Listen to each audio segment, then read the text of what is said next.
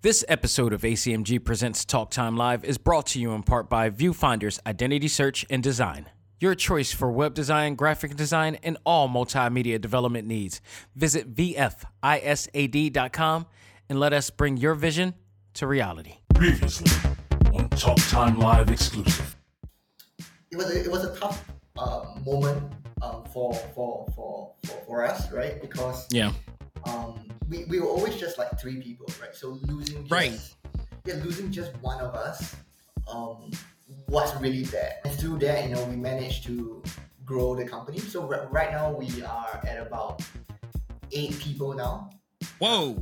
Hearing the number 8 as opposed to 3 when we first met, and you got to understand, if any of you that are watching played Cat Quest and see how deep this game is, and then to find out that it's 3 people that programmed this, you're gonna be utterly amazed at how this happened. So like the fact that they moved from 3 to 8, it's like, oh my god, it's like collecting the Infinity Gauntlet right now. What are you guys about to do with this game now that you got 8 people? You look what you did with 3. Talk Time Live. This is Miley Flanagan, the voice of Naruto, and you are listening to ACMG Presents Talk Time Live. Believe it. It's time. Talk time. Let's go. Anime, comics, movies, and games. That come on and let's get it. Talk time. Anime, comics, movies, and games. That come on and let's get it. Talk time. Anime, comics, movies, and games. That come on and let's get it. Talk time. Anime, comics, movies, and games. That come on and let's get it. Talk time. Live. Started in the 80s with Matt Cross. Dudes in the hood might have called that soft, but I carried that cross like Jesus did. Fast forward, I teach the kids to learn how to let go, live life, and show love to all things that don't matter where y'all from. And luckily, there's a show called Talk Time. We've been waiting for this for a long time. Dax kicks the facts on all the geek news, special guests and unbiased reviews. Suburban kids, the hipster street dudes, all can learn something new. Me too.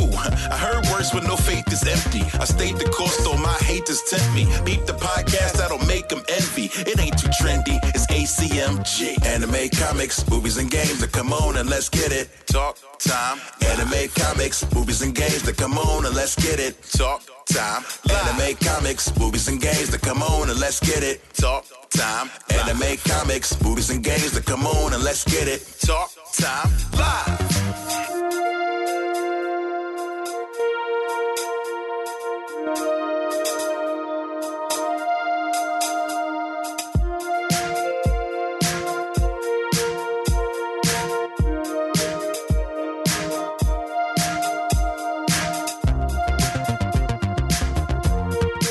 Gentlemen, welcome back to the journal of my life that covers all things anime, comics, movies, and games. This is ACMG Presents Talk Time Live, the Prime Show.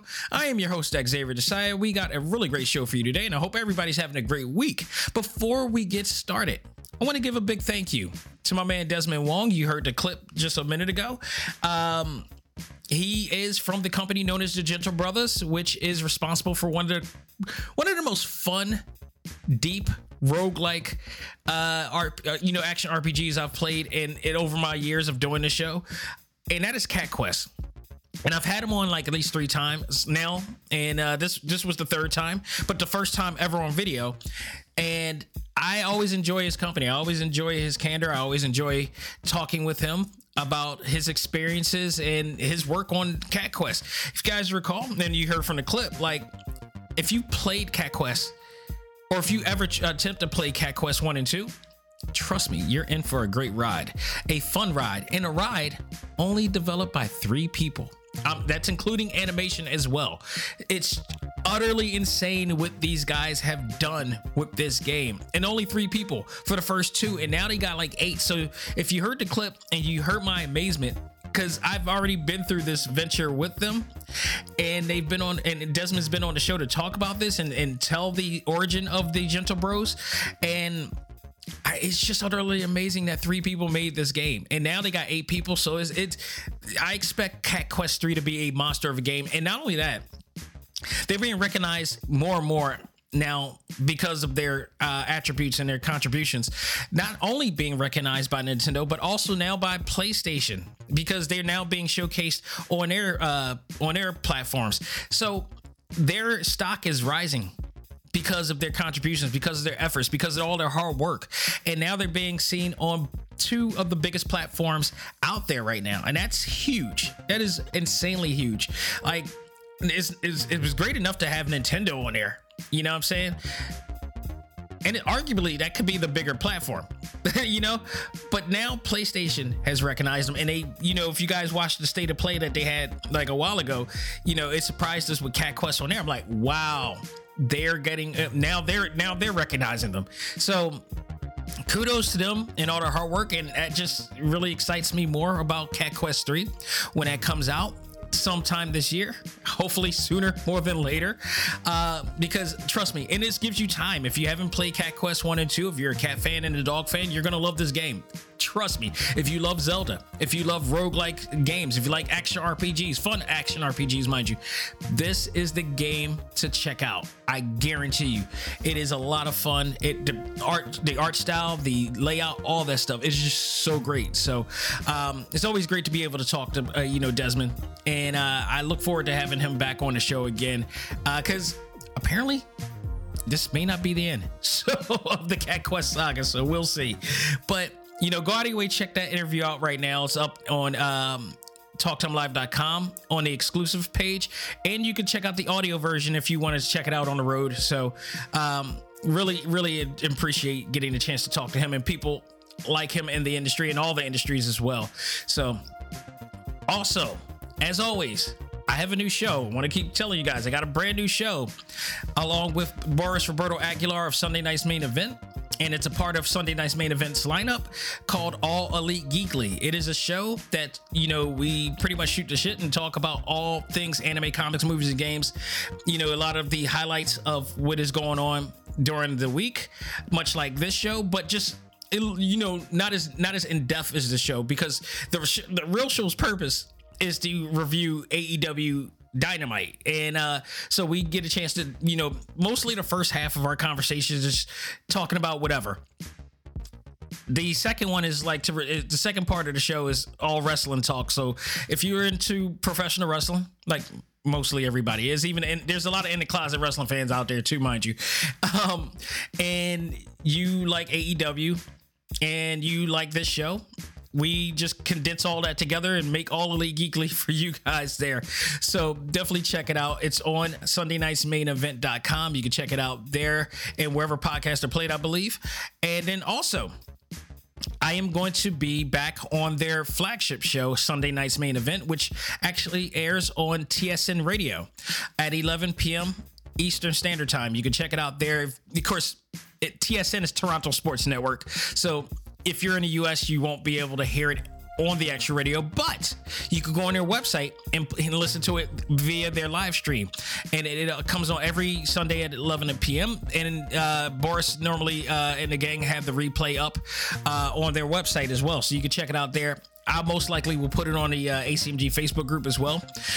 And I am going to be there talking about my thoughts on the recent Elimination Chamber event that just came out, and give my thoughts there, and then also my predictions on AEW Revolution as well. So stay tuned for there. I will be there with the team, and then I think during when AEW Revolution comes out, we'll also be joining the team to talk about the show, their after party show, and I may be back on the actual show to talk about it as well.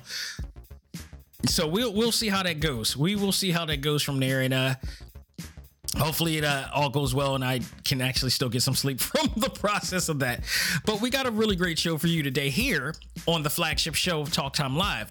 Not only do we have some really fun and interesting news to talk about, we also have my thoughts on Avatar The Last Airbender, which is Netflix's attempt to right a wrong, made, according to fans, made by M. Night Shyamalan long ago in terms of live adaptation.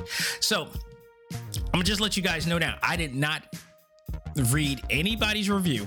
I didn't hear any comments about what's going on. I just didn't. It is from a lack of trying in this case, but I wanted to give my own perspective on this. So I'm a little bit more optimistic about things that people aren't on social media, because a lot of times people base their views on the bitterness that is going on in their lives. And that is fact. And a lot of times when people are, whatever's going, if they're going through some toxic situations in their life, they will displace their anger and frustration on everything online. A lot of people, I've said this more than once, a lot of people use social media as the proverbial pillow to scream into, which is not a healthy thing. I will never stop saying that. That is not a healthy thing to do, people. So that is something that I will definitely say, like, I can't base my opinions on it. And I can't trust others' opinions too, especially if depends on, you just have to read into it. You have to read into people, what people are going to say online, the context of how they say it. If they just say one sentence or just like it's trash, whatever, like, first of all, you're really expressing how intelligent you are and articulate you are online, but if that's the only, without any real description of why you thought it was trash or whatever like that, like, you can't, you think a smart person is not just going to go and think like, oh, he said it was trash, so it must be trash. No, you need to articulate and express why and elaborate on why you thought it was trash. You know, you just can't. It's like, I know we live in a short attention society, but people, come on. This is the problem with social media right now, is that not everybody's being completely social out there. And so it's hard for me to trust opinions out there. One, because they're opinions. And two, at least if there's an opinion out there, they will at least have a valid reason. Some people do, a lot of people don't. So I've not read any reviews on this from any media platforms or anything. I'm just giving my base of it. And I will also, explain why some things, you can't expect them to do everything from the source. We're going to talk about all that and much, much more. So stay tuned for that. But I've said enough, folks. Let's not waste any more time. Let's find out what's new in the world of ACMG. And now it's time to find out what's new in the world of ACMG.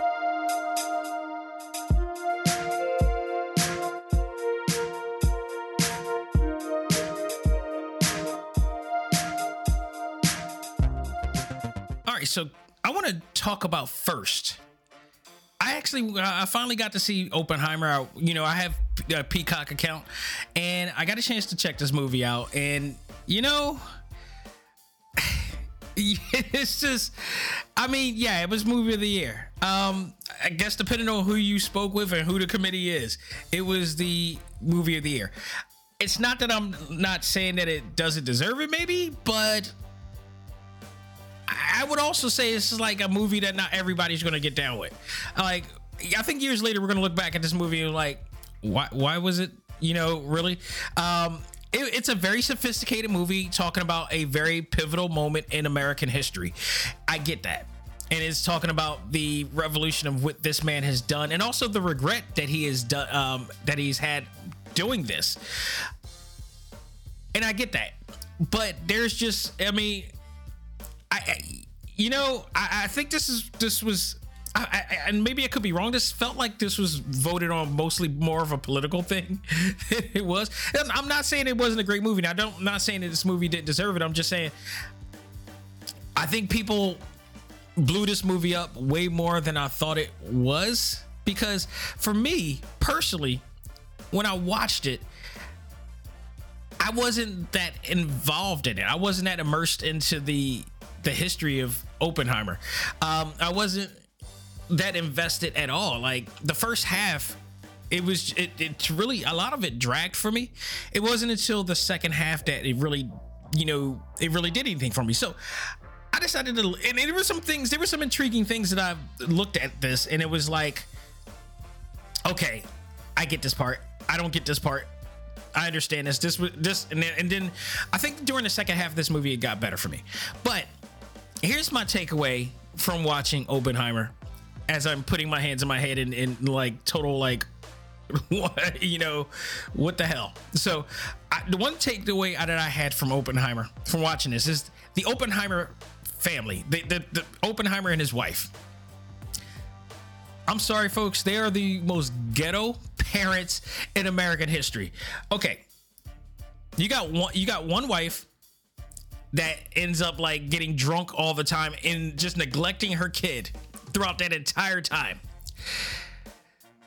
So, and then you got Oppenheimer, who's just too busy, and you know, men at that time don't handle babies, and they don't know what to do in situations like this, I guess, you know, because that was the ideology and the situation of that era, that women would, you know, do all the bearing of that time.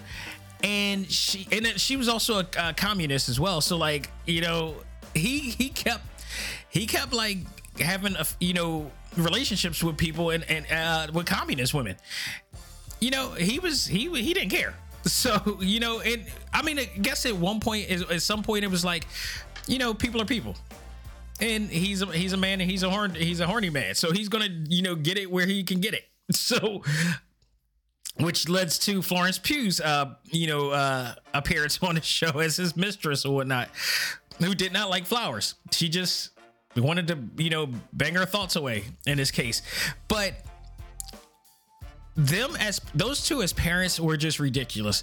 And after having one child and neglecting that child, who was just that child's performance was just crying through the whole movie. That was the lines that the child had to do, you know. After having one child, they decided that the best thing to do was have another crying, depressed baby, you know, during the time when this dude was cheating on his wife. You know, that's the American history that they want us to remember, folks. There you have it. But as far as Florence Pugh is concerned, I now truly understand why she is the new Black Widow. But I've always liked her as the new Black Widow ever since the Black Widow movie came out. But man, she is she played this role in so many ways in here. So, you know, she did a great job here. I you know, I was really sad at the end, you know, because when you really thought about it, like, she was going through a lot of things that we never got to really explore. She was just, you know, using sex to just mask away a lot of things that she was going through, but she was incredibly lonely of a person, but she didn't want to be too attached to people. You know, it was, what I loved about her role was that, like, she was a character that you really wanted to know more about, but they left us wondering, you know, kept us, you know, wondering more. Unfortunately, we never got to learn more because, you know, she ended up committing suicide at the fact that she couldn't be with Oppenheimer, and he regret, you know, not, you know, being there for her as well. And the fact that the wife, you know, figured this out and still stayed is just crazy. And she became the stronghold of this whole entire thing after all that. But man, they had a really dysfunctional, really ghetto dysfunctional relationship right there. Robert Downey Jr., I get it. Of course, it's Robert Downey Jr. Whatever this dude does, it's magic, it's gold, it is award-winning, and he deserves every one of them that he has won for this, because he was the most intriguing part of this movie as well. Matt Damon too, I'll give him a nod too in this, but like mostly for me, the movie dragged at the first half. It was only when they, you know, did the first testing of the bomb is when things got way more interesting, in my opinion. And, you know, he started regretting, you know, creating this bomb because he, you know, realizes the damage that it can make worldwide, and it could really destroy the world.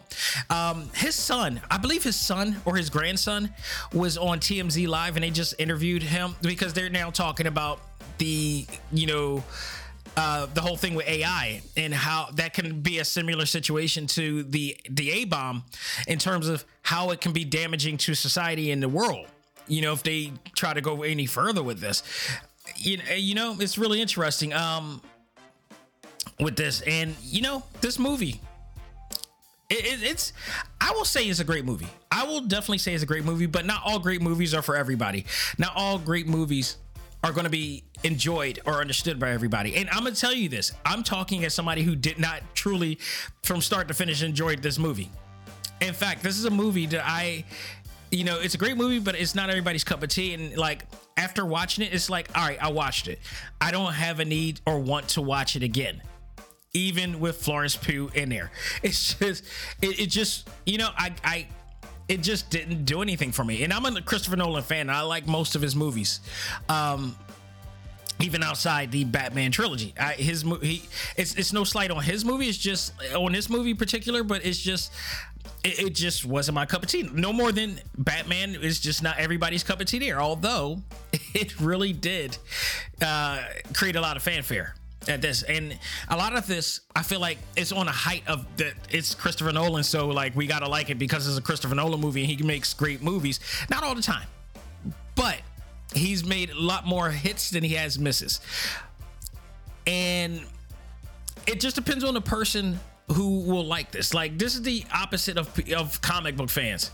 You know, not everybody are comic book fans, but it's hard not to say that a comic book movie, it will not be a lot of fun to watch.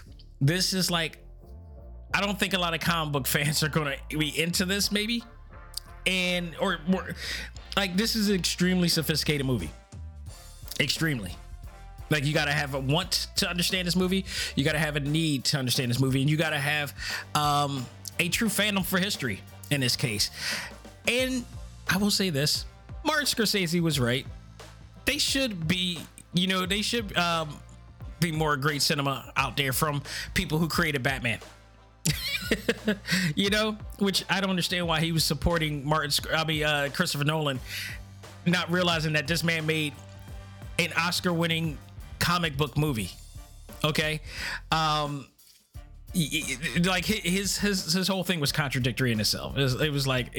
He just needed to sit down when he said that. But he's right in a lot of ways. You know, we should have more cinema, whether it is based on a comic book movie or not. It just needs to be a great story told, and that's what Christopher Nolan does. He tells great stories, whether it is based on Bruce Wayne or anybody else.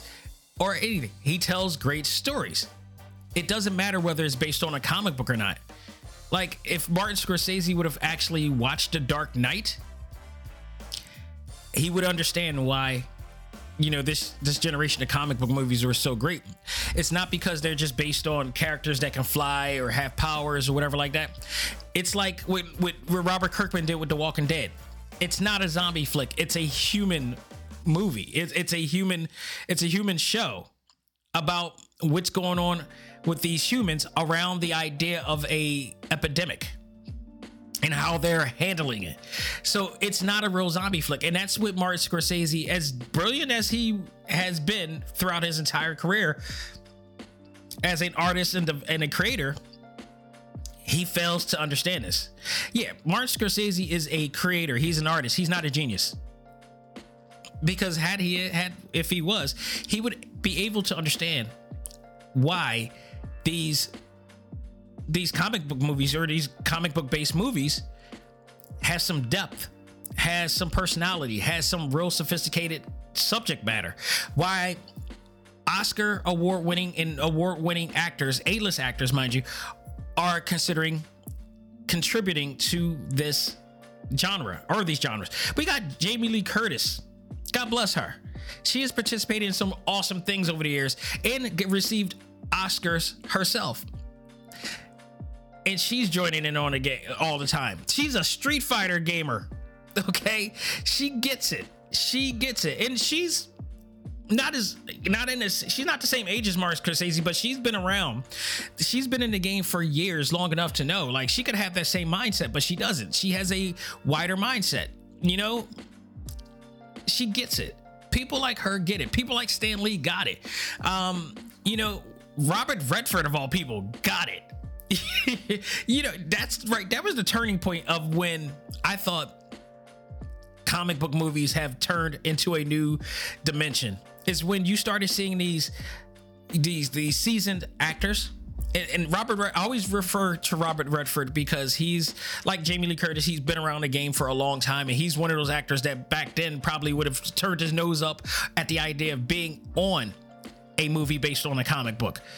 And when I saw him on The Winter Soldier, I was extremely surprised, but also very excited because he's kind of a rite of passage. You know, if he's willing to be on a movie like this, that's saying a lot, because trust me, folks, during the 90s, 80s, 70s, 60s, or no, more or less the 80s and the 90s, people weren't going into doing comic book movies because they felt like it was career killers. They felt like it was taboo for their career. You know, they didn't, they considered it an asterisk, and you know, they didn't want to sully their resume because, oh, you did this movie, oh, we don't want you. Because that's how Hollywood was at the time. But again, thank you, Wesley Snipes. Thank you, New Line Cinema. You guys put in a template of saying like, oh, this can work. We can do something and make it sophisticated. And careers were being made now. Hugh Jackman, you know, James Franco, like those guys were household names because of their appearances on comic book movies. Okay. You know, it more and more as we went along, like people's career was made because of their performances done on these shows. Like their careers elevated because they were on these movies. So, you know what I'm saying? Clark Gregg. I mean, for God's sake, is it Clark Gregg? I always get it mixed up. It's Clark Gregg or Greg Clark, but either way, yeah, it's Clark Gregg. Thank God. That's the problem with having two first names. One of them is your last name. But Clark Gregg's career also came up because, you know, he was doing the Old Adventures of New Christine, which he became a standout, you know, character in that show. But then he became Coulson, and they gave him the opportunity to do Coulson on in the original Iron Man, and he did so good as that character they started bringing him back to other movies, which did led to him becoming a household name. And by the time he got to Avengers and he died at the hands of Loki, spoiler alert, people were so invested in him. And then all of a sudden he comes back in Agents of S.H.I.E.L.D., the TV series, and people immediately jumped on it. And we stuck on that show for years, and he became just as of an important superhero as the rest of them, even though he didn't have any powers. So we cannot pretend like there is no value and there's no, you know, depth and compelling, you know, portrayals and character development in these movies. Martin Scorsese just doesn't see it because he chooses not to. He comments, but doesn't really like, and he should know better, you know? So I love how I segued from talking about Oppenheimer into this situation, but it matters because Christopher Nolan is the guy who was popular because of what he was able to do with Batman. His career took a huge hike because of what he was able to do with a comic book movie. Martin Scorsese may not have even said his name if not for those movies. So Martin Scorsese, before your time is done, you need to watch those movies. You need to check out those movies and find out why. It's just amazing. You could tell he just never watched any of the Batman movies that Nolan has done. Never. And here's the other thing too. It's like, okay, every actor and every director and everybody does a comic book movie. That doesn't mean they can't go back and revert to doing something a little bit more sophisticated and, you know, artistic or whatever like that. Like these guys go back and forth. They do movies that they feel they can really make movements from. It's not like comic book movies are an instant cash cow. I mean, yes, based on the popularity of the comic books, but even still, they have to work. They have to be, you got to make it into something. You got to make it worth our while. You got to make it real. You got to make it connect. And they do. That's what live adaptation is about. And we'll talk about that with Avatar The Last Airbender when we talk about that later on. Because you make a live adaptation, you have to make it connect and make it make sense for the real world. So there you have it. That's my thoughts on Oppenheimer. You know, that's basically what I gotta say. What it's like, it's a movie. I saw it. It was good to me, but it was great to others, and it's something I won't probably venture to again. But I get why certain people may actually felt it was like the best of the year. Actually, I didn't even think Barbie was. You know, Barbie was, if I would watch a movie between those two, because everybody was comparing those two because of the date and everything. If I was to compare both of those movies and which one in terms of which one I would watch again, guaranteed it'd probably be Barbie. But honestly, I probably won't jump out of the way to go watch that movie again either. Like that was a very fun and enjoyable movie, way more enjoyable for me than Oppenheimer. But at the end of the day, like, okay, it was good. Like, give me Super Mario. That's just me. Let's talk about some other things and keeping it comic, sort of, and comic game related. Warner Brothers Games admits to the flop that is Suicide Squad Killed the Justice League. According to an article that I read on Forbes.com, during their financial call, WB CFO Gunnar Wiedenfels, which sounds like a very villainous Bond name, mind you, said the game has fallen short of expectations. Mind you, they never did reveal any numbers, which is telling, which means the numbers were extremely low. Normally in the financial meeting, they do kind of reveal numbers. I think this is, they called this a financial meeting and not a shareholders meeting, because I believe if it was a shareholders meeting, then they would have to reveal the numbers, because shareholders want to know everything by the numbers. But they did in this financial call, they did announce, said that the game fallen short of expectations, which to me, I'm very happy about. No, I don't want a game or a company to fail, but in this situation, this makes me happy, because that means fans were really voicing or taking action in this case. So he goes on to say that it has created a tough year for the game business for going forward in comparison to last year's smash hit Hogwarts Legacy, which was critically acclaimed and highly reviewed.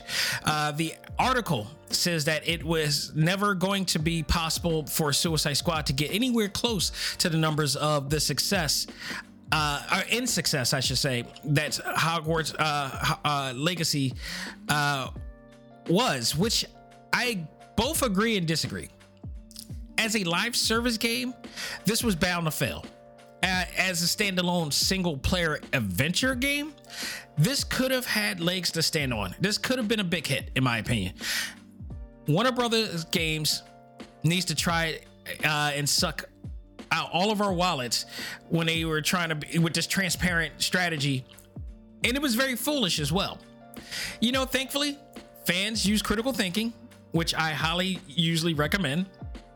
And on this one, basically, because they remembered what happened the last time that a company has tried to do this before. This is not the first time, if you guys remember. It was only 2020.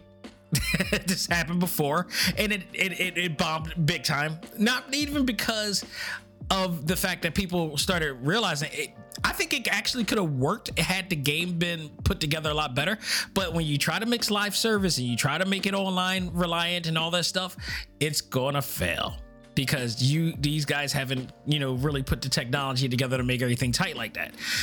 And they rushed it at that. So that messed up. That really kind of exposed everything for Crystal Dynamics. The people behind Marvel's attempt to cash in tried to sucker fans into over $3,000 in DLC content over the time with Marvel Avengers. This was a game created by Crystal Dynamics and published by Square Enix. Of course, Square Enix would never actually develop any live service games like this, but they allowed them to try it and see what happens. And we found out what happened, and it was an utter fail. But gamers, we're buying into another game doing the exact same thing. They were not actually. And I'm happy that they didn't, because we already saw this. I don't understand. And even furthermore, WB Games knew, and I think they knew that we weren't favoring this way back when somebody revealed that this game was going to be online only and online reliant. And when we found this out, we all discovered that, this is going to be a live service game, because people were actually excited. People were extremely excited that a Suicide Squad game was being made. Not only that it was a Suicide Squad game, but it was being made by the people who brought you the Arkham series, that being Rocksteady. And we were all excited. And then somebody looked and read and found out that in order to play this game, you have to have online connection. And that's when people started backing up like, whoa, what's going on here? And then they found out that this was a live service game.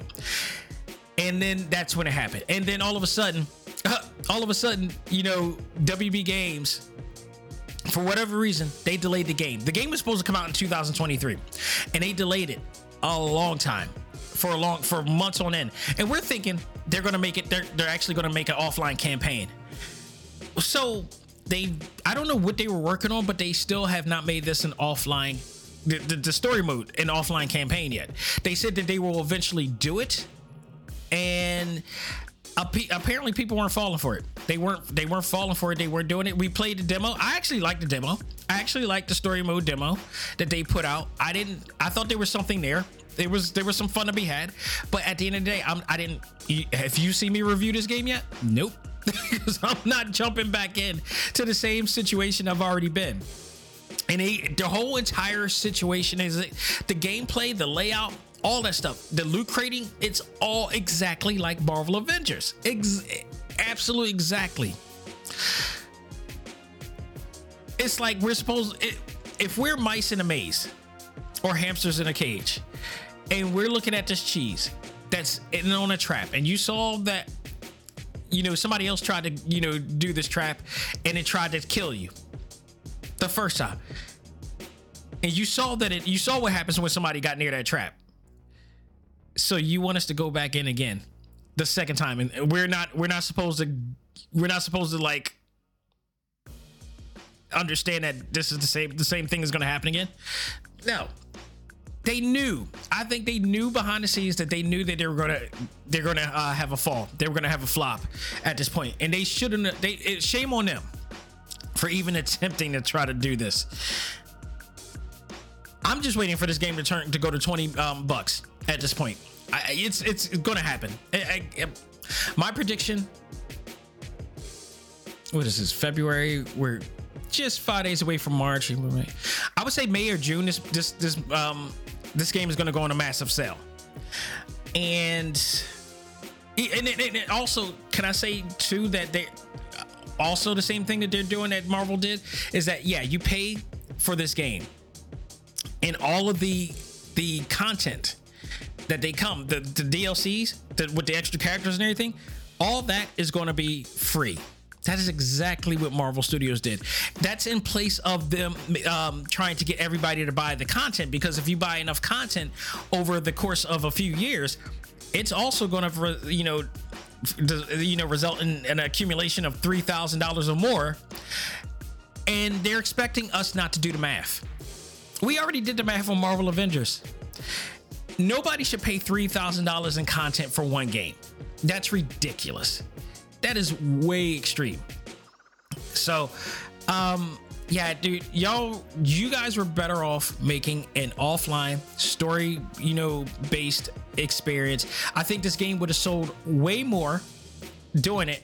And again, shame on them, shame on Crystal Dynamics, and shame on any development company that creates these live service games. This is why I don't play Genshin Impact or the other game that they come out. As gorgeous as they look, I'm like, no, you could give us free stuff all you want. No, I know what you're doing, and I'm not spending all this money on just one game.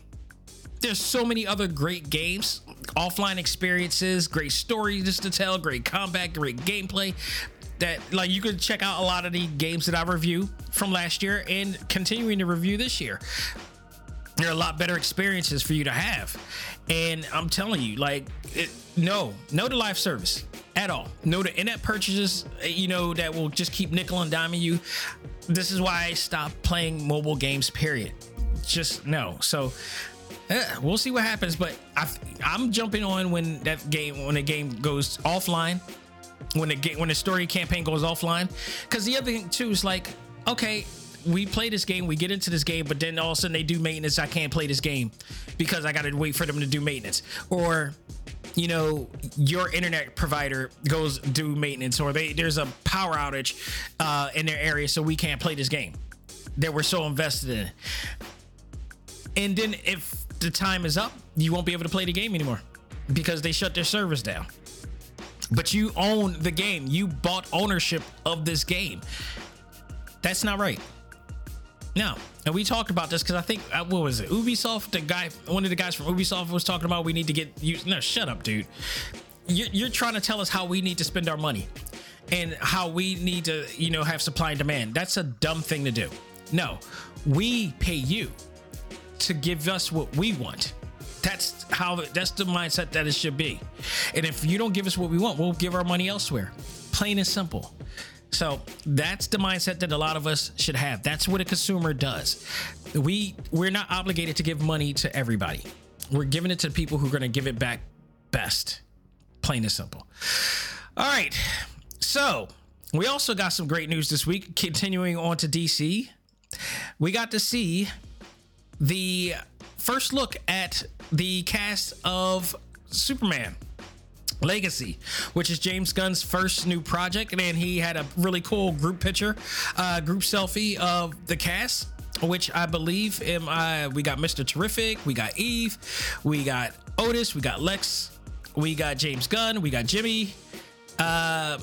So let me see if we got I don't know who the cast is right now. I know James Fowler is one of them. Let me see if I can go on IMDb. See if I can look this up. Legacy. Here we go. Oh, July 11th, 2025. He has it on there. So, cast members. Nathan Fillion is going to be Guy Gardner. Oh my God.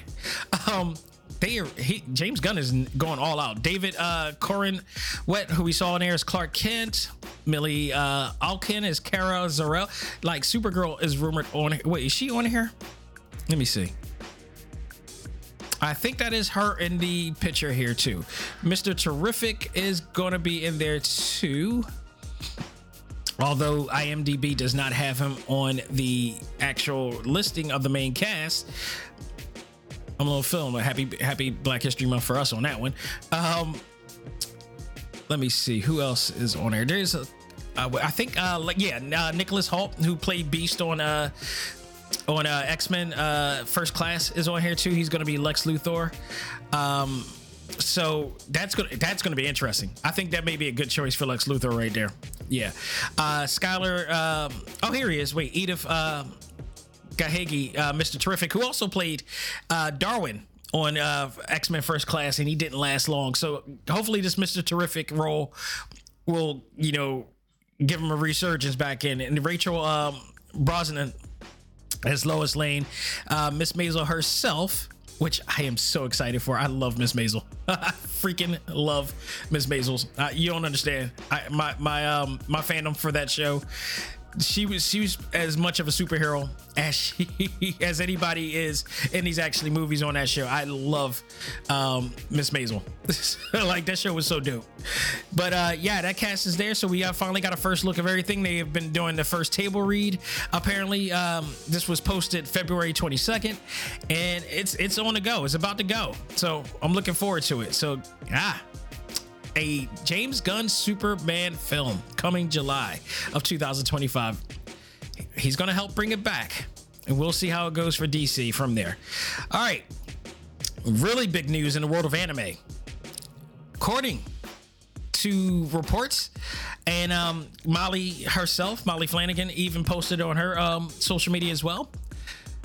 She posted from variety.com, but it's been said everywhere. So it is legit. This is happening. Shang-Chi director Destin Daniel Cretton will direct and write for the live action adaptation of Naruto, the movie. Cretton has met with Naruto creator Masashi Kishimoto, who will also oversee the film, which is being produced by Lionsgate. Look, if you heard my interview with Molly last year, I asked her about this because I just felt like it, with all these shows, these live action adaptations of Yu Yu Hakusho and One Piece and all this, it's only a matter of time, because now we're starting there. These studios are starting to get it right, and now it's only bound to happen. It's Naruto's turn. It's Naruto, and we need another Dragon Ball movie. We need to justify Dragon Ball, because Dragon Ball Evolution put a nasty stain on it. And take note, people, Dragon Ball Evolution is not the first live action Dragon Ball adaptation ever out. There is one, I believe, done in Japan from ages ago, which in hindsight, if even as goofy as that was, it's still better than Evolution. But we've been looking for this for quite some time. I knew this was going to happen, which is why I asked Miley back then. Basically, you know, what was she, you know, would she want to be in the movie as a cameo appearance or something like that? And we I jokingly talk about, like, I want her and the Japanese voice actor to be in there. I want Miley to work in a ramen shop. I really need her to work in a ramen shop. That would be awesome, or doing something in that movie. But like, honestly, yeah, this is an awesome thing. But even more because Credin, who worked on Shang-Chi and the Ten Rings. I love that movie. Like of all the new Marvel movies after the Infinity Saga to come out, that was one of my favorites. That movie was so dope, and I think he could bring justice to this if they give him the budget, if they let him. If he seems like he's a fan, and you know Masashi Kishimoto approved and is overseeing this, they're gonna make magic. I am very much excited, but it would be a crime if the original Japanese voice for Naruto and Miley Flanagan is not in there in some form or fashion, making some cameo appearance, giving them a nod, because they deserve it. When Uncharted came out, you guys remember when Uncharted, they made a live adaptation of Uncharted. It had Tom Holland, Mark Wahlberg, which actually was a pretty good movie. Nolan North made a slight cameo appearance on in the movie too, to give him a nod. And in The Last of Us, they got Troy Baker and the other woman on there who plays I believe Ellie, is it right? Am I right with that one? They got the original voices for them to make an appearance there too. I would absolutely get those two on air. It's Ellie. It's really just respectful to what brought it to the table, and I think their performances actually would. You know, it's the reason why when you go to New York Comic Con or you go to Fan Expo and you see Molly do a panel, it's practically filled to the brim and floor. Like if you've seen my footage, or go to talktohemlive.com and you'll see my footage of both her when she was in Fan Expo and here in Philly last year, and when she was in New York Comic Con. And you know, New York Comic Con one was it was like 2 times bigger. That room was 2 times bigger than the one in Philly, and it was all filled to the brim. People were standing around to see her. That's how much they love her and her performance as Naruto. Take note, she does appear on other things too. She's on Royal Crackers, which is, I believe, is coming out this Sunday as well. She's also like on, Not Dead Yet. She's appeared on many other things. But people love her as Naruto. She played that role so well. She sounds like the Japanese actress as well. They somehow managed to cast her, and she just happened to be able to match that voice really well. And the reason why the success of that film is, I'll give another example. Super Mario Brothers had Chris Martin, Charles Martinet on, made an appearance in there. So like they really need to do this. If they don't bring her and the Japanese artist in some form or fashion, it's a crime, honestly. So, and I told Molly, I'm like, yo, I will seriously start a petition. I will start a petition on change.org and suffer the amount of emails I will get about other petitions that they want me to be a part of as well, just to make this happen. So let's make it happen. If you're hearing it right now, let's make it poppin'. Let's get them. Make sure if they're going to do this movie, make sure they add both voice actors onto the scene, because they both deserve to be on there. Like, no questions asked. So there you go. All right. Let's talk about the Borderlands trailer. I know everybody's talking about that right now. Now, me, I talked with Boris about this on All Elite Geekly, and I own Borderlands. I have the first 2. I got the bundle ages ago. I never reviewed it. I just wanted to see if it was worth talking about. It was worth doing. I played through it for a bit because I'm now venturing into first-person shooters and especially story narrative based.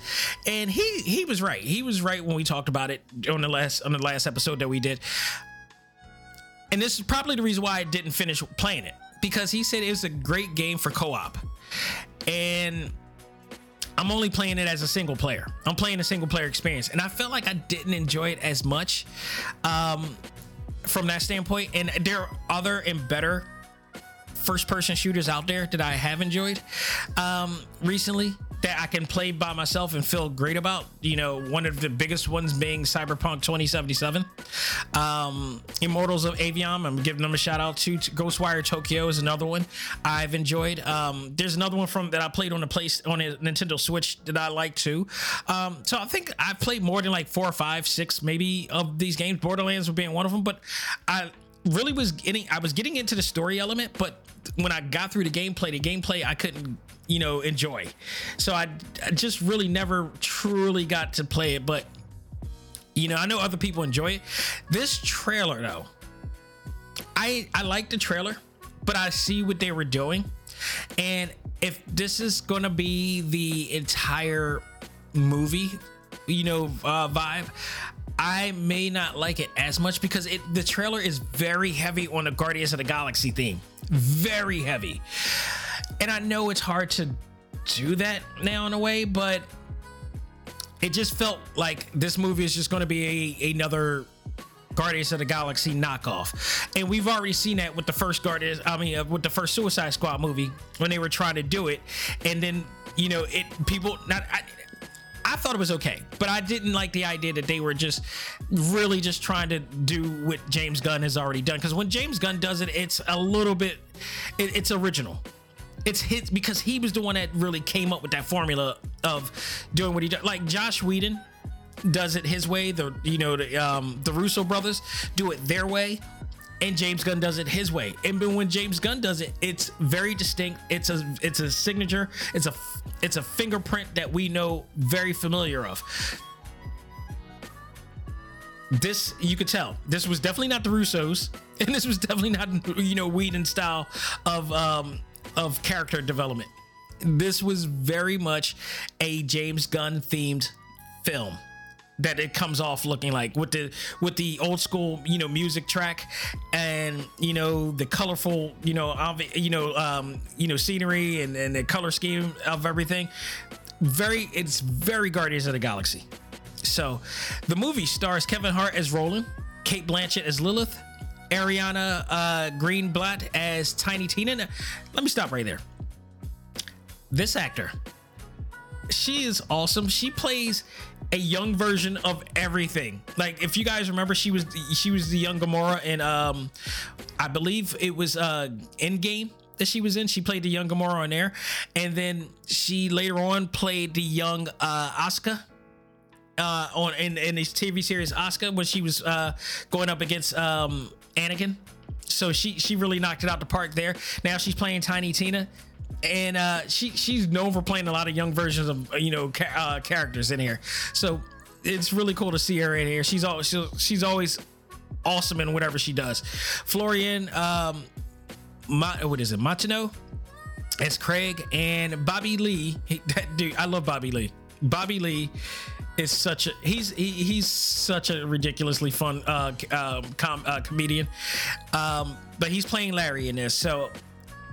And Jamie Lee Curtis, of course, as Dr. Patricia Tennis, and Jack Black as Claptrap. And he's probably going to be between him and Jamie Lee Curtis and Kevin Hart, they're going to be Cate Blanchett. Like they have a really strong cast. That's the good thing. They have a really strong cast playing these roles.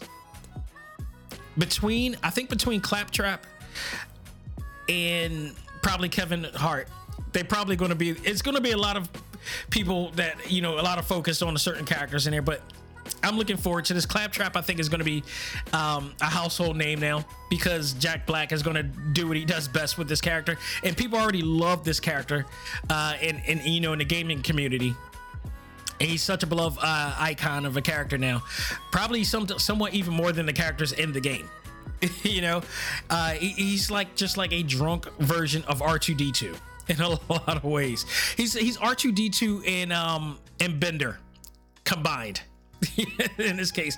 But it looks good. I just hope that when a movie comes out, that it won't really be a true James Gunn Guardians of the Galaxy knockoff, because I think if it's that movie where they're gonna just play, you know, music tracks of, you know, old classics throughout the entire thing, it's gonna be lame, because we already saw it, and we already saw what happened the last time somebody tried to do that type of movie.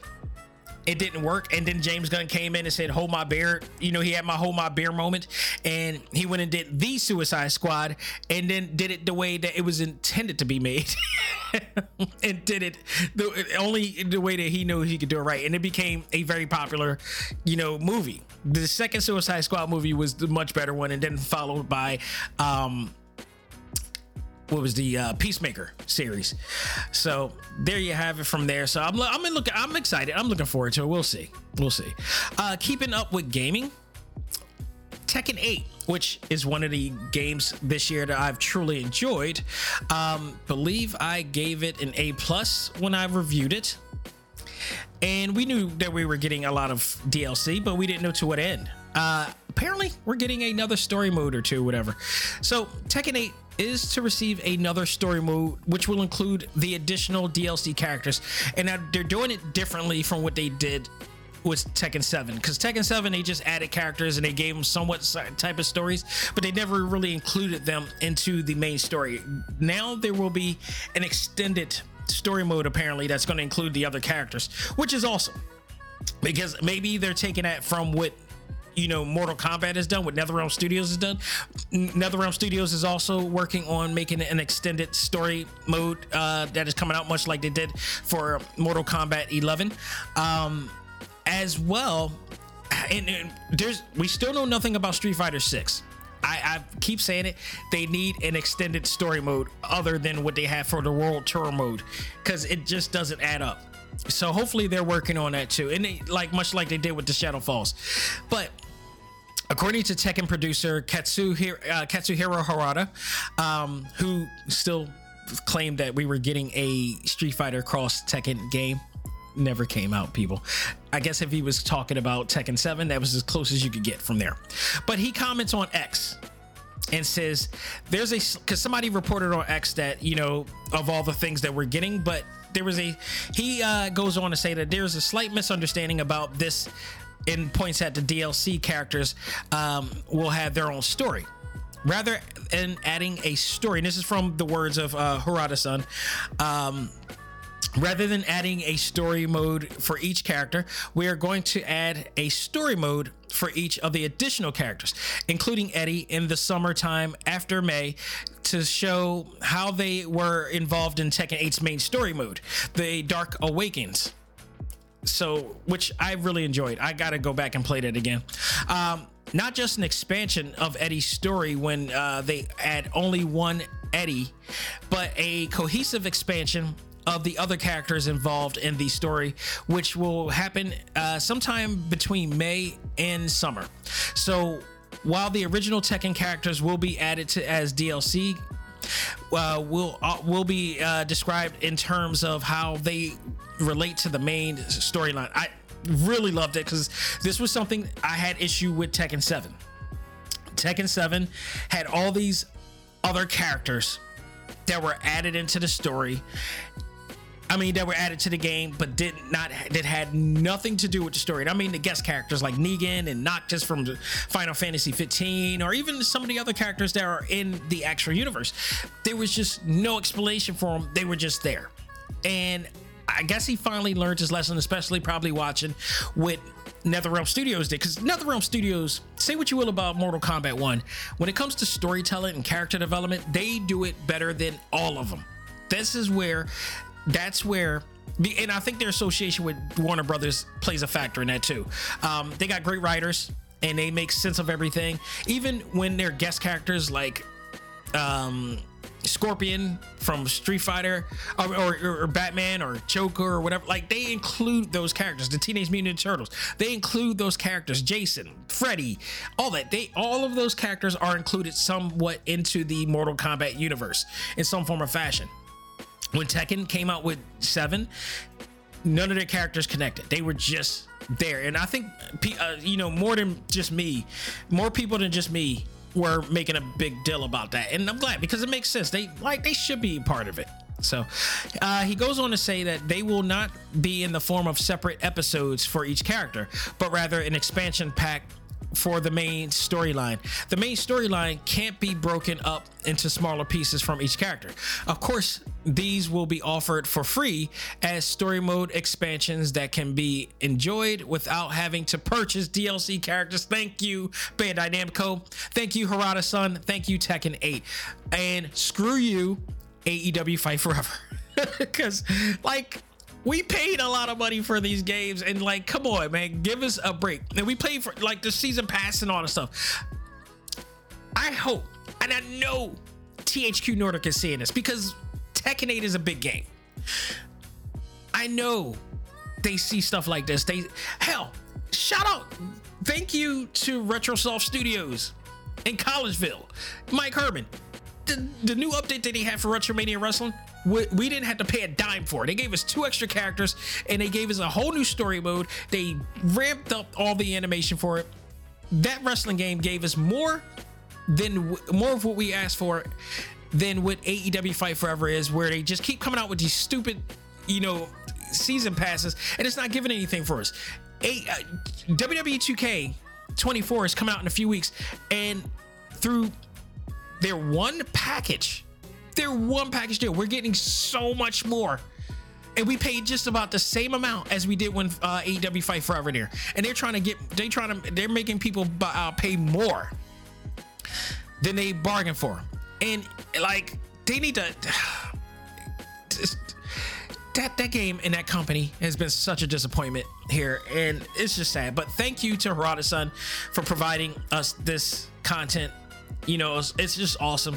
I really appreciate it. It's don't keep, come on, act like you understand how the economy is working right now.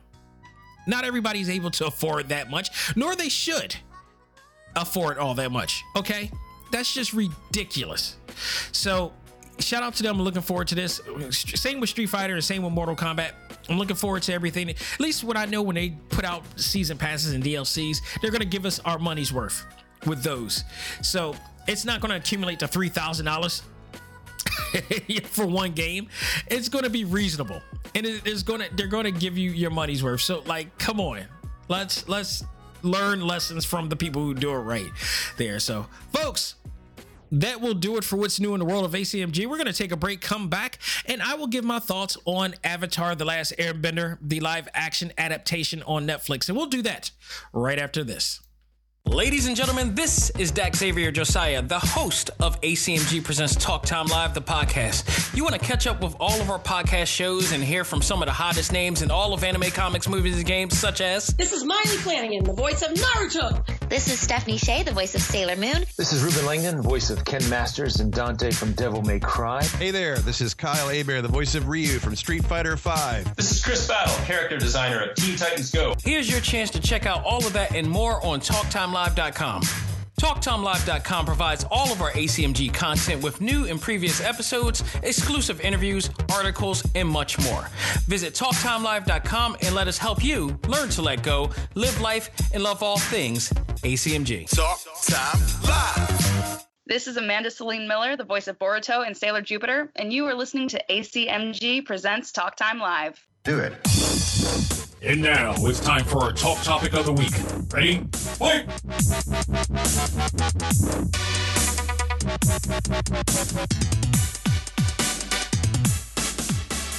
Folks, we are back with our Talk Topic of the Week, and this is my review of Avatar The Last Airbender, which is Netflix's attempt at a live adaptation of this. And there's a big question. When this was coming out, people were worried, and in a lot of ways, rightfully so, because they were scarred at the attempt made by M. Night Shyamalan, and we wondered if this was going to do it justice, and we saw trailers of this coming series.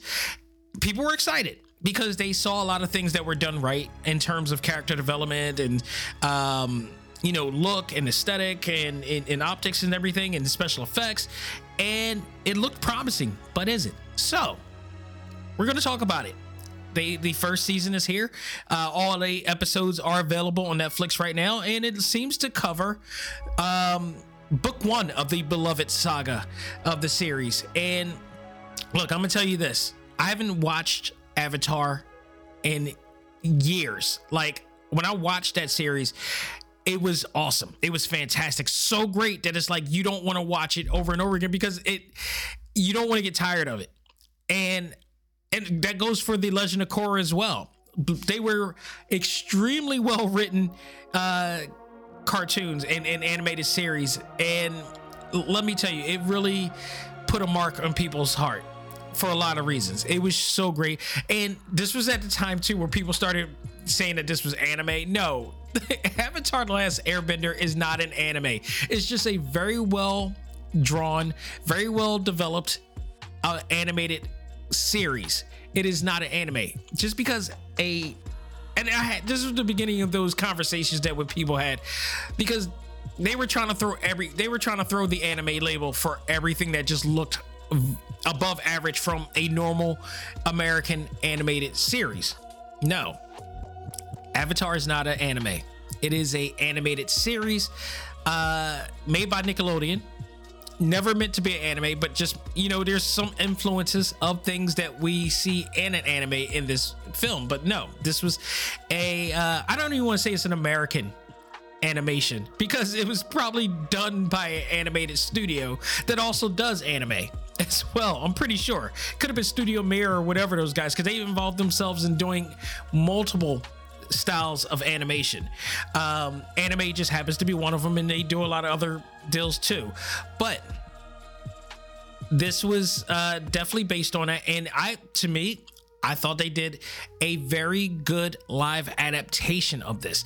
Now, I think one of the misconceptions that fans have when it comes to creating a show based on a animated series is that they want everything to be spot on in terms of characteristics, personalities, traits, and even actions, mind you.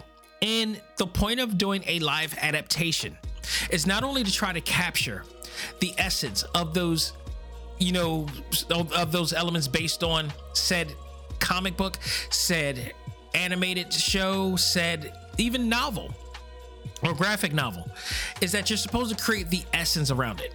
But also, you need to also make it adapt to something that's real world, meaning it's going to try to, you know, create the same magic that the TV show, cartoon, animated series, anime, or video game does, but you have to create a real world element to it.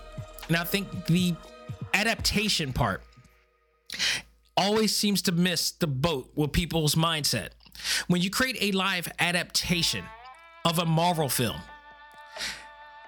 yes, it's based on a comic book that is consisting of people with powers and abilities and stuff like that, but you have to have it relate to the real world. You have to have it relate to something that is a little bit more realistic, that makes sense to a real world aspect. That's why it is called live adaptation. It is a live version of these characters. Yes, there are going to be some things that they're going to be able to do that makes you, remind you of what the animated series or comic book or graphic novel or video game is going to be based on, but there's some real world things that it has to make sense about it.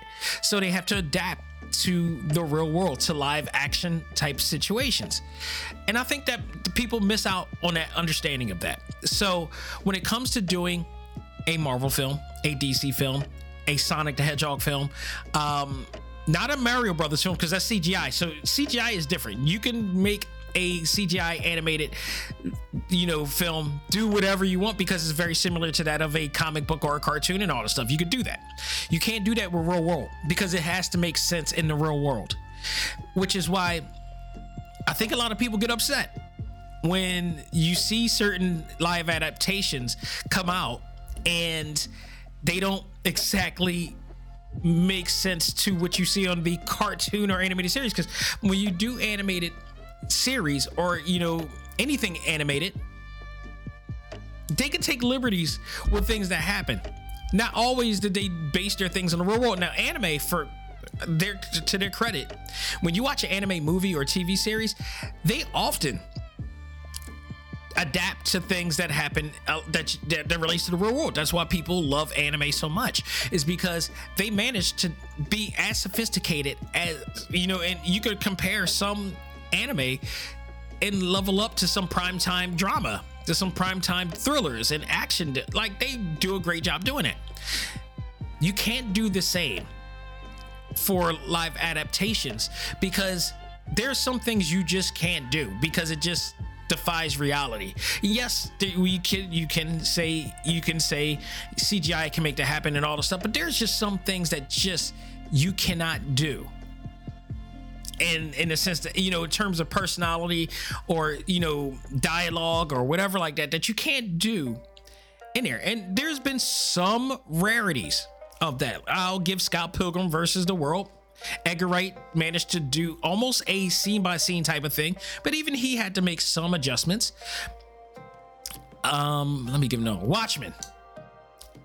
You know, Zack Snyder, say what you will about him, The Watchmen is one of his best movies because he was able to make a damn near scene by scene, word by word movie.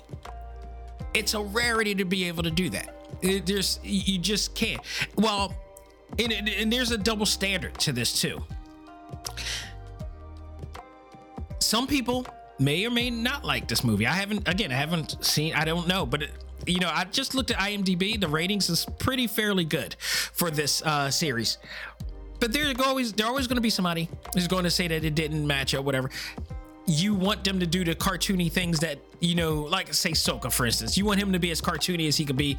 You can't always make it exactly like. You have to adapt. Again, we're going to talk ADR when it comes to even, you know, when you have an anime that's being voiced by Japanese actors and you're bringing it, you're going to bring it to America or other regions, and you're going to get actors from their country to do it. And ADR helps to adapt the dialogue to make sense from an American standpoint, because Japanese dialogue doesn't always work with American dialogue, and you got to make it adapt.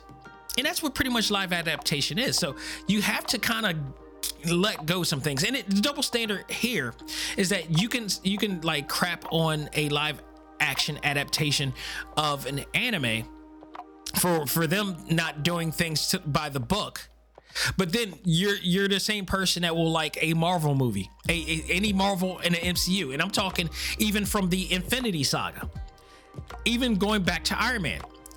And here's the double standard: most people who love the MCU are not people who read the comics. Because if you actually read the comics, then you know that Marvel Studios have definitely taken some liberties with the character direction of a lot of the characters that we've seen from Iron Man all the way from Endgame. The Infinity Gauntlet alone, they took liberties. But the reason why they're able to get away with it is because they branded themselves and they marketed themselves to make people understand that this is not based. It is only based loosely on the source of the original comics, that this is an entire another universe. Hence why they call it the Marvel Cinematic Universe, is because this is a part of the multiverse. So the fact that they have a multiverse gives them the opportunity to take liberties with creativity based on the source of what the stories are based on. Which is why even in the comics, when they created the Ultimate Universe, that they were able to create a Miles Morales and do a whole bunch of other things that they weren't able to do with their original 616 series. So I say all that to say, when watching Avatar, you have to let some things go and appreciate some things while also understanding that what liberties they had to make to do it, because this is a 8-episode season. Much like Echo, much like, you know, these are not long series. These are short 1-hour series episodes, much like, you know, other series that we've seen that were 1-hour episodes of things. And we have to understand that they had to take liberties. One, there's a budget situation that they have to do. And the original Airbender series is 64 episodes, you know, stretching out to like I think 24 episodes per season, maybe, or even less than that, maybe 12, 13 episodes per season for each. Like there were four book saga. So you got to take that into consideration. And here we have Avatar, which is 8 episodes, 1 hour each. And if you split them in half, it's roughly about 2, 4, 6, 8, 10, 12, 14, 16. If you take them out, if you split them in half, there's 16 half-hour episodes.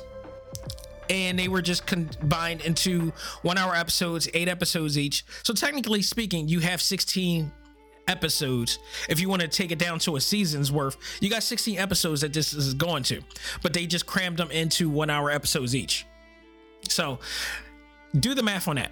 You have a, if you want to put it on a half hour episode, there's 16 episodes. That's about legit a whole entire season's worth of episodes. And then they had to try to emulate everything from the actual series. And to me, I felt they did so much right with this, so much. To the point, like, again, because I haven't watched the original season, I don't exactly remember all of the things that happened within the 4 books. But I do enough to know that I enjoyed this, and then nothing really stuck out to me that felt like it was out of place, because they did so much right down from the costume design, the person, the character development. I loved everything. Suka, the casting was great. The casting was absolutely great here. Again, this is based on they're covering the 4 books, and this season was book 1. And I thought they did an absolutely great job, and I thought the cast did an absolutely great job, and the casting was so great because they looked just like when you go, if you Google, if you watched it, you had to enjoy the visuals, the aesthetic, the optics of this. The budget was so great with this show. It looked exactly like the actual animated series come to life, and we got to see some really great characters here. I mean, let's just start with the main cast, period. Aang, played by Gordon Comer, he had such an important role. I've never seen this cat before. He's apparently played in series from The Stand. He's played on in Lost in Space. He's played in a lot of shows.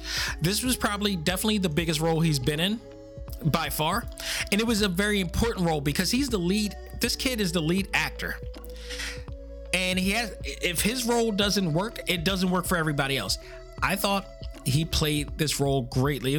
He had such a sophisticated and important role to play, because he's playing a kid who's 100 years old, but he's not really that, he's not really a kid. He's an adult, but he was frozen for 100 years. And after Katara freed him, he's now have to learn how to become the Avatar and develop all of the powers of the Avatar, because Avatar is it's the soul of one who can acquire and achieve the elements of all benders. Firebenders, airbenders, waterbenders, earthbenders, everything. He has the ability to do all. But he also is the key of, defeating the Fire Nation, who is ready to be able to, take over the entire world with their power, especially because of this new comet coming. They're everything from pretty much everything from the series they have gotten down in here, and they made sure that they get it as close to the series as possible. So when I watched this, nothing stuck out that was like, nah, this doesn't seem right. I don't remember this part. This part didn't come like they. I thought they did their thing from start to finish. I thought Gordon Comer, this kid did his thing. He played that role really well. He commanded the role. He had conviction in his performance. I thought he did really great. I thought he gelled well with everybody involved. I'm gonna butcher this actress name, Kiai Wintayo. I need to probably do a voice for, on Microsoft Word to pronounce her name, but she played Katara in this episode, in this series, and I thought she really did a great job. She looked fantastic. She looked just like Katara in the animated series. The hairstyle, everything, the water bending, she really, I felt like she played that role. And I think my only key to this is I felt like they were supposed, she looks a little bit older than Aang in this, because, you know, if you watch the series, you know that eventually those two are gonna hook up or link up, whatever like this. So you know, it is what it is. Maybe she's just a few years, maybe slightly older than him, but we'll see how that goes. But I felt like she played the role here.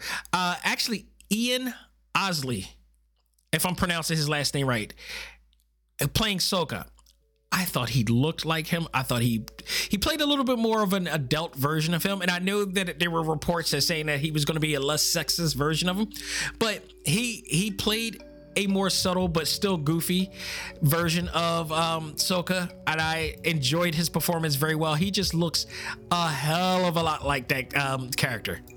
I thought they really did a great job casting him, because visually, like, I mean, just even face structure, the face shape and structure and everything, he looks just like Sokka. So I really enjoyed that. We also got to see appearances from Soki as well in the series. Uncle Iroh and Prince Sokka. Dallas Liu, I thought he was awesome. His relationship with Paul's son Hyung Lee, who we see in a lot of films and TV shows as well. Again, visually looks the role. I thought they did a great job. We seen Paul Sung Hyung Lee from, you know, The Mandalorian and Ahsoka and many other, and he's embedded into the Star Wars universe. But I thought this was a great choice to play Uncle Iroh, who my only criticism about him, what I loved about the character in the animated series, was he was a very sarcastic and condescending type of guy, but in a fun way. He was not as condescending as I would like him to be on here. I thought that was the charm of him, is that he was very sarcastic, but in a very subtle way in the animated series. But he still felt like he played that role really well in here. So when it came to their relationship, I felt their chemistry was really good together. But both of them, I thought, did a really great job. We also had Daniel Day Kim, who we see in a lot of shows and movies as well, most notably from Lost and Hellboy and the Divergent series. I thought he played. He did his thing playing the Fire Lord Azai in here as well. So.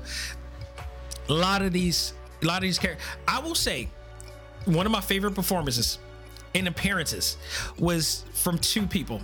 Amber Mid-Thunder, who played Princess Yoi in here. I thought it was a great choice for her to play in here. We seen her in Legion. She was also in Prey. She did awesome in Prey. I loved her in Prey, but she also, you know, we first saw her in Legion as well. So she played Princess Yoi in here, but one of my favorite appearances and performances, my man, I'm hoping I'm getting his name right, because he plays in one of my favorite, you know, comedies right now. What is his name? He plays Utkarsh Ambikar, and he plays on Ghost, the American version of Ghost, as Jay. But they put him in his makeup job in Avatar The Last Airbender as Kane Boomy. Fantastic. When you see him in here, it is like the costume designs in the makeup job here in these deals were so great. But when he played Prince King Boomy, I so much enjoyed his role in here as Aang's former, old friend from back in the day. He kind of was like the Han Solo of the story. But their fights and the fight scenes in here in general with all the special effects and everything, I thought it did a great job. I thought they did a absolutely incredible job here. So many great characters in here. Ty Lee as well. We got a chance to see in here too, and a few other characters that we have yet to see. We haven't seen, Toph Belfong, who actually is going to be, I believe, in Book 2. So we have yet to see that character, but we saw so many characters. Master Paku in here. We got to see so many great, awesome characters from Book 1. I thought they really, for what it's worth, they did a great job all around. From just character design, from character development to special effects to costume design, I don't understand where, if anybody is gonna have anything wrong with this, because they did a great job. Can I also say Aang's tattoo, because I know people had issue with the M. Night Shyamalan version of that. I thought they did really good. If you look at the tattoo with the arrow pointing to the head, as you look, as the camera goes closer to it, you see that there's also a pattern, a design pattern on there as well. I thought it was great because from afar, it looks like it's just an arrow, but as you look closer, there's actually beautiful design patterns, that's involved with it too. So there's a lot of detail to it as well. So much to the point, I think that watch, you're going to see somebody actually do it, get a tattoo done exactly like this one in their head, I guarantee you. But they did really, really good in this. I enjoyed it from start to finish. It's like I talked about Oppenheimer in the beginning, and just again, it's may not be everybody's cup of tea, but this was mine. I can watch this over and over again. I thought that this was just as good as when I was watching One Piece and when I was watching Yu Yu Hakusho. I thought, like, Netflix is doing their thing. Netflix is really killing it right now.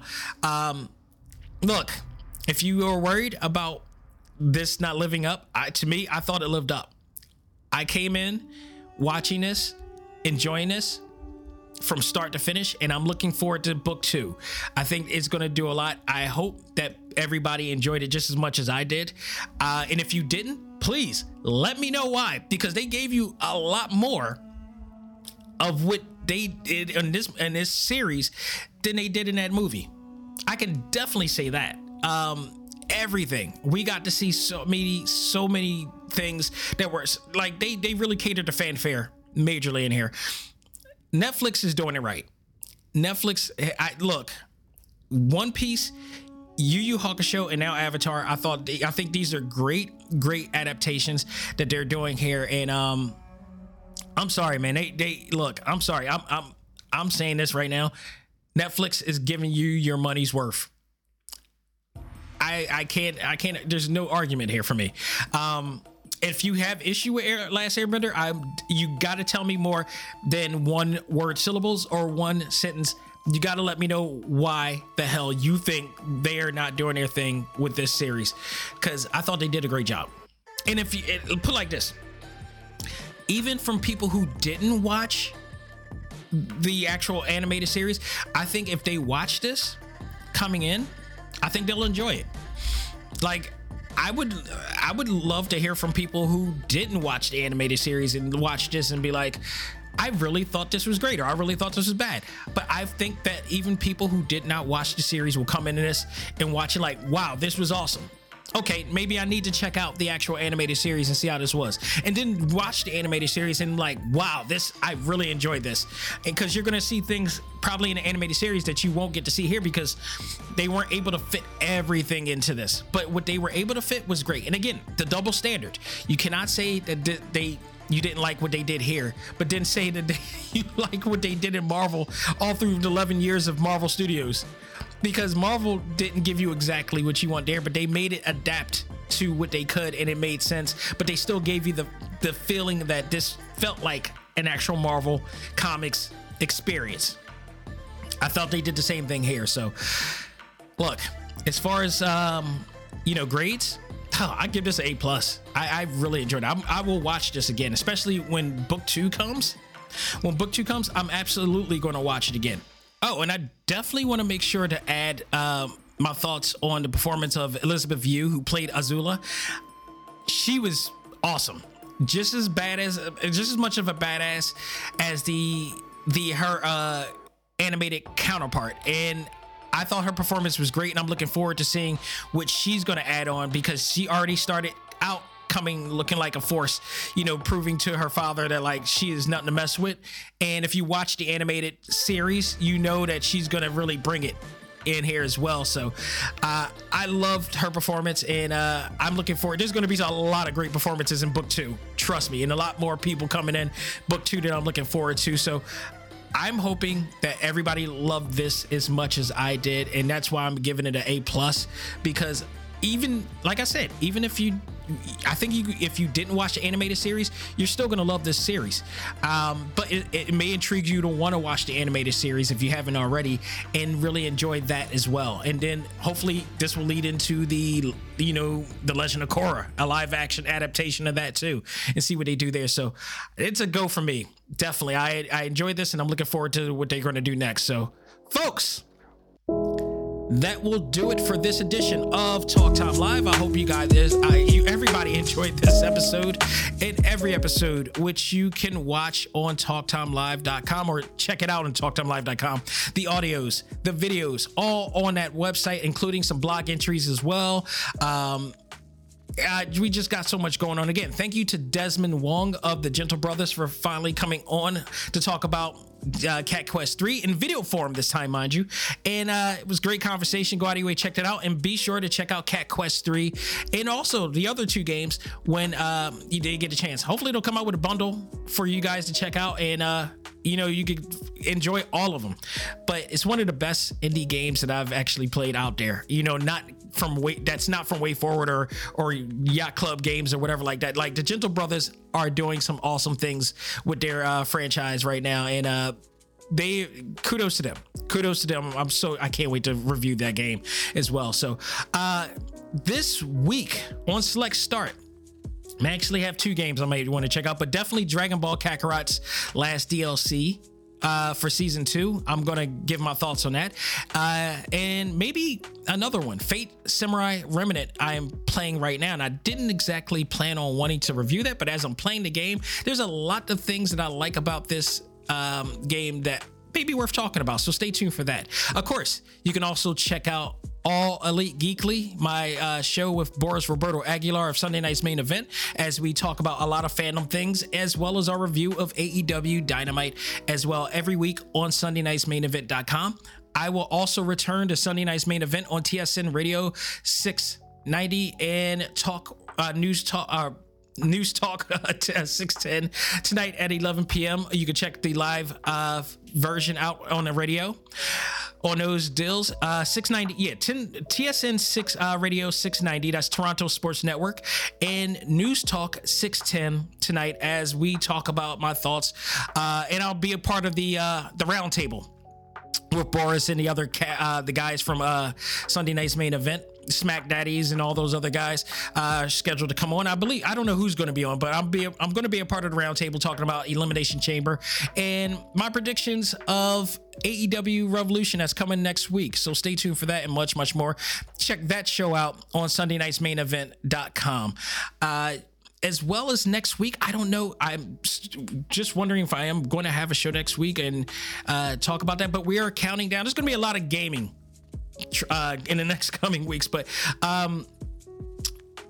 we're counting down.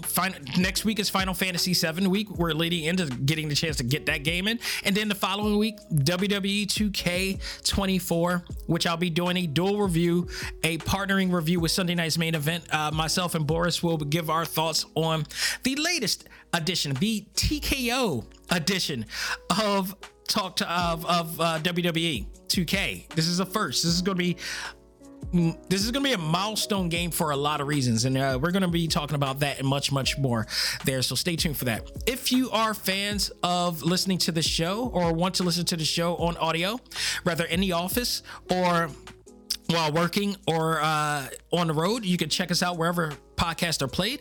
That is including Spotify, iHeartRadio, Apple Podcasts, Google Podcasts, Stitcher, Podbean, TuneIn, Audible, Pocket Casts, Pandora, you name it, we are there. You can check us out and keep us going and keep us growing and much, much more. We're getting closer to the 400th episode in the 9th year of this podcast. So I am ecstatic. I'm really ecstatic of one, I was able to do this show for this long, and the things that I were able to do for the show has been pretty awesome. The people I were able to meet, the people I was, the opportunities I was able to have, it's all, you know, just all for the love of all things anime, comics, movies, and games. So, you know, thank you for everybody who continue to keep this road going. I really, it's an awesome road to have. So that'll do it for me, folks. On behalf of myself, this is Dak Xavier Josiah saying, learn to let go, live life, and love all things anime, comics, movies, and games. This is ACMG Presents Talk Time Live. I am out of here. Take care, and you guys have a great week.